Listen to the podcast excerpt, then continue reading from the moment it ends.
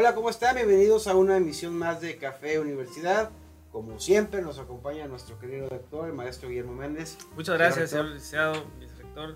Y finalmente muy contento porque siempre en estas entrevistas tenemos grandes invitados y hoy no es la excepción. No, bueno, ya quisieran algunas otras cabinas contar con la presencia de tan distinguidas personalidades. Y el día de hoy nos acompaña el doctor Martín Mireles Vázquez, él es director de Servicio de Salud del Sistema DIF Municipal de Benito Juárez. ¿Cómo está, doctor? Bienvenido a esta su casa, Unimat. Gracias, buenos días, gracias por la invitación. Estamos muy bien y contentos por acompañarlos en tan importante evento que ustedes festejan con sus alumnos. Así es, estamos el, día de hoy celebrando la Semana de la Buena Alimentación. Estos eventos corren a cargo de la eh, licenciatura de, gastronomía y el día de hoy usted es el, invitado especial para que nos haga favor de inaugurar los trabajos que los muchachos vienen realizando. Doctor, eh, usted trabaja en el DIF, sin duda alguna una eh, este, pues, dependencia importante de ayuda a, la, comunidad. ¿Nos puede explicar un, poco qué, qué hace el DIF? El DIF, como dice su, nombre, es el desarrollo integral de la familia. Nosotros como DIF es una organización que, hace demasiadas cosas por la familia para integrarla a la sociedad. Está enfocada más que nada a, intentar llevar justicia social, de que todas las personas tengan acceso a, todo, a la mayoría de los servicios de acuerdo a las posibilidades del sistema. Eh, tiene servicios de prevención, servicios de atención, servicios de educación eh, y de protección hacia la familia. Y todos son, la mayoría son gratuitos. Y los otros son unos costos demasiado pequeños.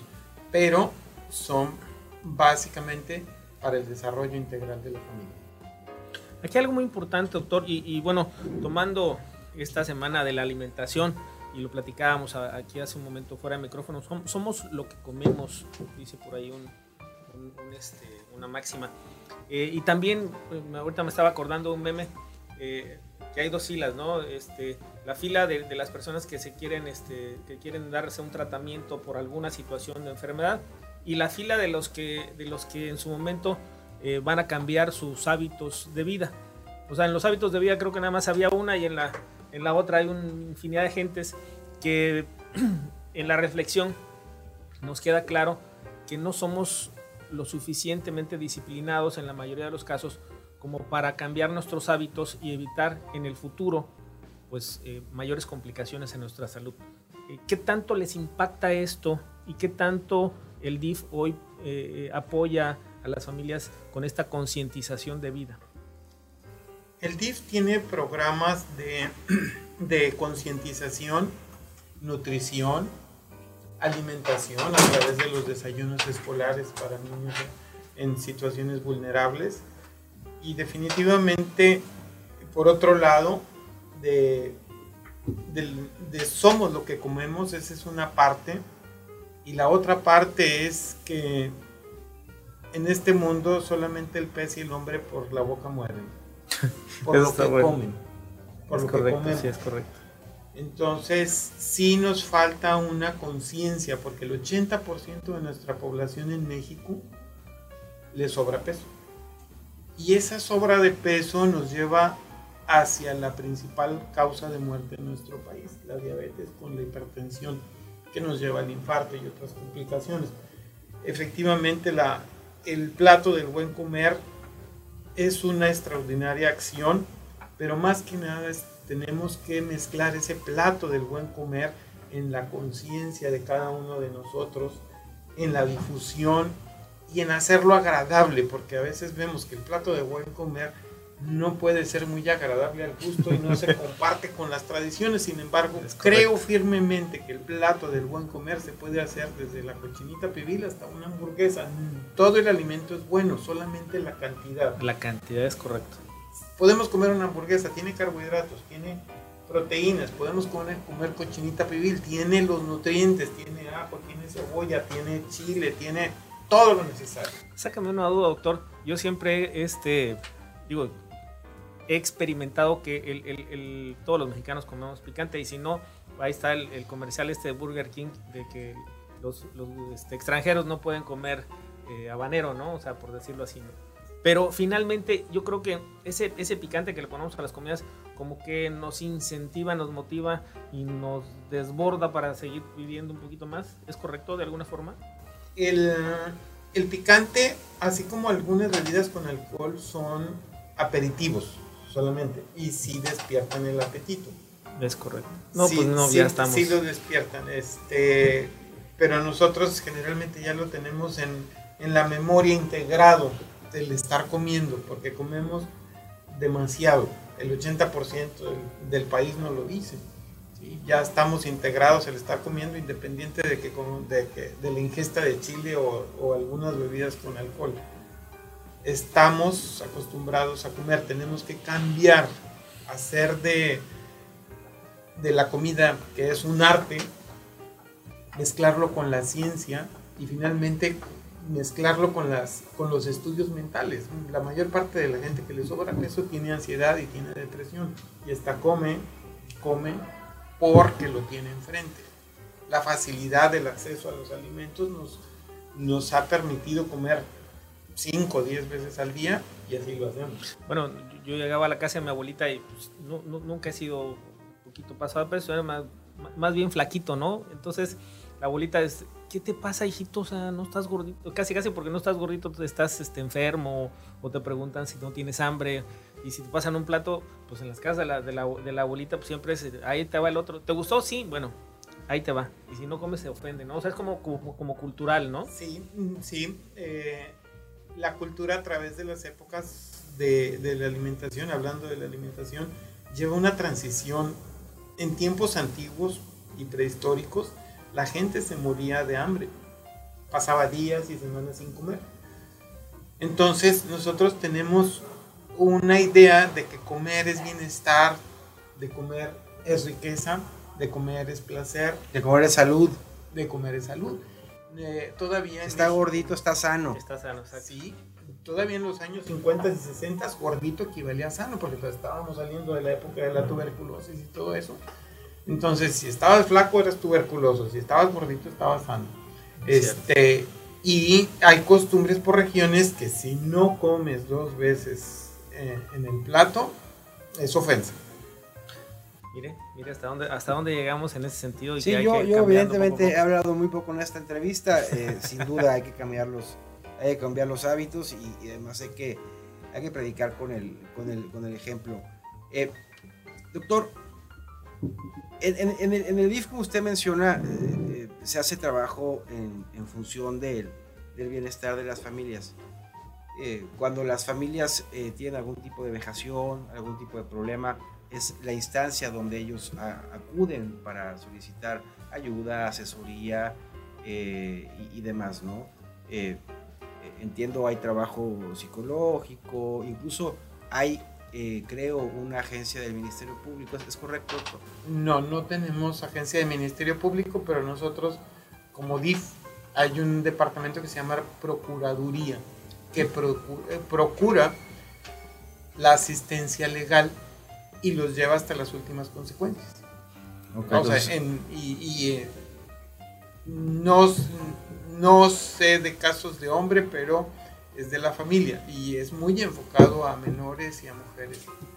Tenemos una casa de asistencia temporal que, que atendemos niños en situaciones difíciles y eh, a mujeres en las circunstancias que los necesiten les damos la asesoría legal para concluir el caso o llevarlos a un bienestar lo, lo más posible. Ok, yo tenía entendido que había por ahí una oficina donde había. Ah, ok. Sí, Pero las estructuras organizacionales y, y de, de, de, gobierno han cambiado. Han cambiado. Sí, pero si se requiere, tenemos la comunicación, la difusión eh, y todo lo necesario para llevar a cabo hasta el fin. Hasta el fin, ¿verdad? Para darle seguimiento a todo tipo de pues, situaciones, o, me imagino principalmente de carácter familiar. Sí. Doctor, ¿cómo llega usted hoy al DIF? O sea, usted, ha, eh, digo, por su formación es, es, es médico, pero finalmente eh, el servicio público pues es, es interesante. Eh, ¿De qué manera, digo, y hablando desde, desde, el punto de vista de los jóvenes, ¿no? Porque finalmente lo que nosotros vamos buscando es que ellos se vayan viendo reflejados, es decir, que sepan que en algún momento pues, estas personas, estos funcionarios públicos, algún día estuvieron de ese lado estudiando y tenían los mismos sueños, las mismas este, pues, formas de ver la vida tal vez. Eh, nosotros nos ponemos a pensar, no, pues a, esos, a, esa, a, esa, edad tal vez estábamos pensando nada más en la fiesta, algunos otros estaban trabajando ya. Eh, ¿Cómo era usted a esa edad universitaria, doctor? Igual que ellos, igual que ustedes, ¿no? Todos somos iguales. Eh, me, me, gustaba mucho la fiesta, o sea, me gustaba Usted mucho tiene el cara, doctor, que era lo que sentaba adelante, no hasta atrás. Sí, sí. No, el maestro no, Méndez. aplicado. No, no, no, no. Yo era de los que me daba cuenta que no necesitaba mucho para estar adelante. Pero como me gustaba mucho de jugar básquetbol y los viajes de, de estudio de básquetbol, que no eran ni de estudio ni de viaje. Sí, por lo regular, ¿no? Sí, sí. Así es. es. es mucha mera convivencia. Yo me, yo me percataba lo que, que la cantidad que necesitaba estudiar para poder, poder disfrutar. Lo único que hacía era mm, leer una vez, estudiar una vez y no faltar ni llegar tarde nunca. Ah, pues era de los privilegiados con una buena retentiva, ¿no? O sea, finalmente. Lo, logré determinar que eso era lo que yo necesitaba.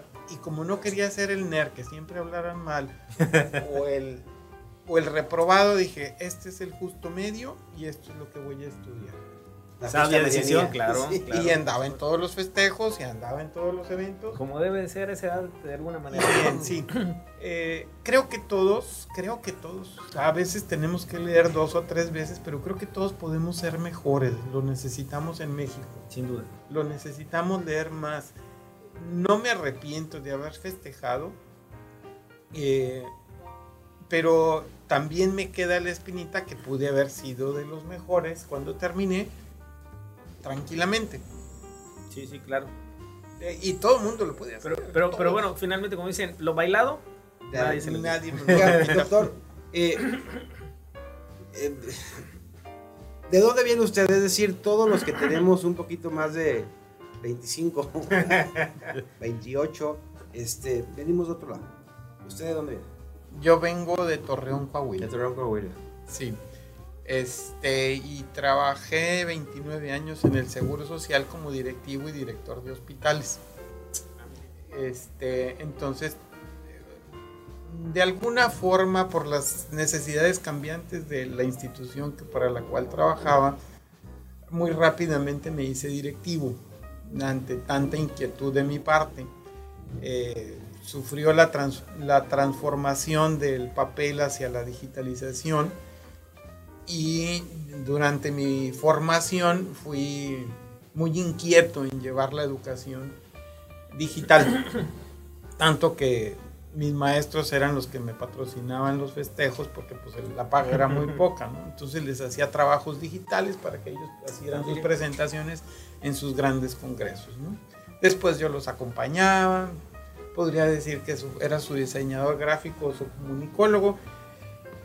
Y después, ante esa situación, la, misma insti- institución me lleva de directivo, donde por tres sexenios, casi cuatro, eh, siempre les tuve propuestas de cambio y todavía sigo en la misma, este, en la Secretaría de Salud. Eh, y finalmente, pues nos llaman al DIF para, para intentar hacer algo de lo poco que he aprendido en el transcurso de mi vida laboral anterior. ¿Cuáles son los retos que usted, que usted advierte eh, en, Cancún, en esta ciudad tan... El más grande, al igual que en cualquier parte de México, es la educación. La educación es la parte fundamental y veo que está muy diferente al resto del país. este, eh, todo, digo, toda la educación es difícil eh, y ese es el más grande reto. La otra parte es, eh, puede decirse muy sencillo, es la justicia social, pero no todos estamos en las mismas condiciones de desarrollarnos.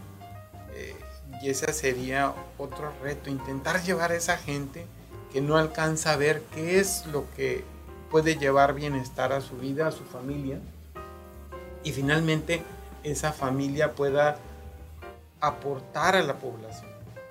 Esos serían los dos grandes retos. Eh, y en la justicia social viene alimentación, educación, salud, recreación. Sí, sin duda. Todo eso. Esos serían los dos grandes retos que yo veo necesarios aquí y en la mayor parte del país. Sin duda estamos tratando de, quienes nos dedicamos a la educación, de que de alguna manera, y coincido con usted, eh, la educación nos va haciendo conscientes de que somos capaces de hacer cosas.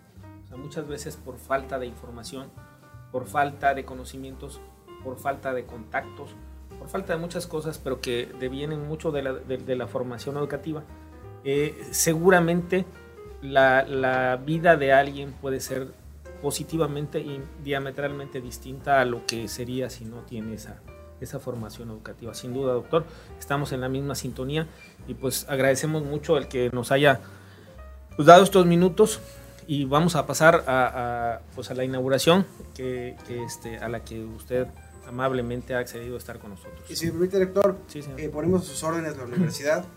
Eh, contamos con 11 licenciaturas, es decir, tenemos 11 carreras donde los muchachos seguramente podemos eh, trabajar, colaborar poner nuestro granito de arena para poder ayudar en la medida de nuestras posibilidades al, DIF y en general a la, gente de Cancún. Doctor, muchas gracias por estar con nosotros esta, esta mañana en Unimad. Ojalá que no sea la primera vez que nos visite. Muchas gracias, espero que no. Y de mi parte hacia la población, ojalá y sus gentes sean y sus jóvenes salgan lo mejor preparados para enfrentar este mundo, que mucho les hace falta. Muchas gracias. Muchas gracias. Rector, pues muchísimas gracias. Esto fue una emisión más de Café Universidad aquí en Unimat. Acérquense, visítenos. Estamos aquí en la avenida Cobá, casi de kilómetro cero de la zona hotelera. Sin duda la más importante, al menos de Latinoamérica, si lo es, y de México también. Muchas gracias, y que viva Unimat.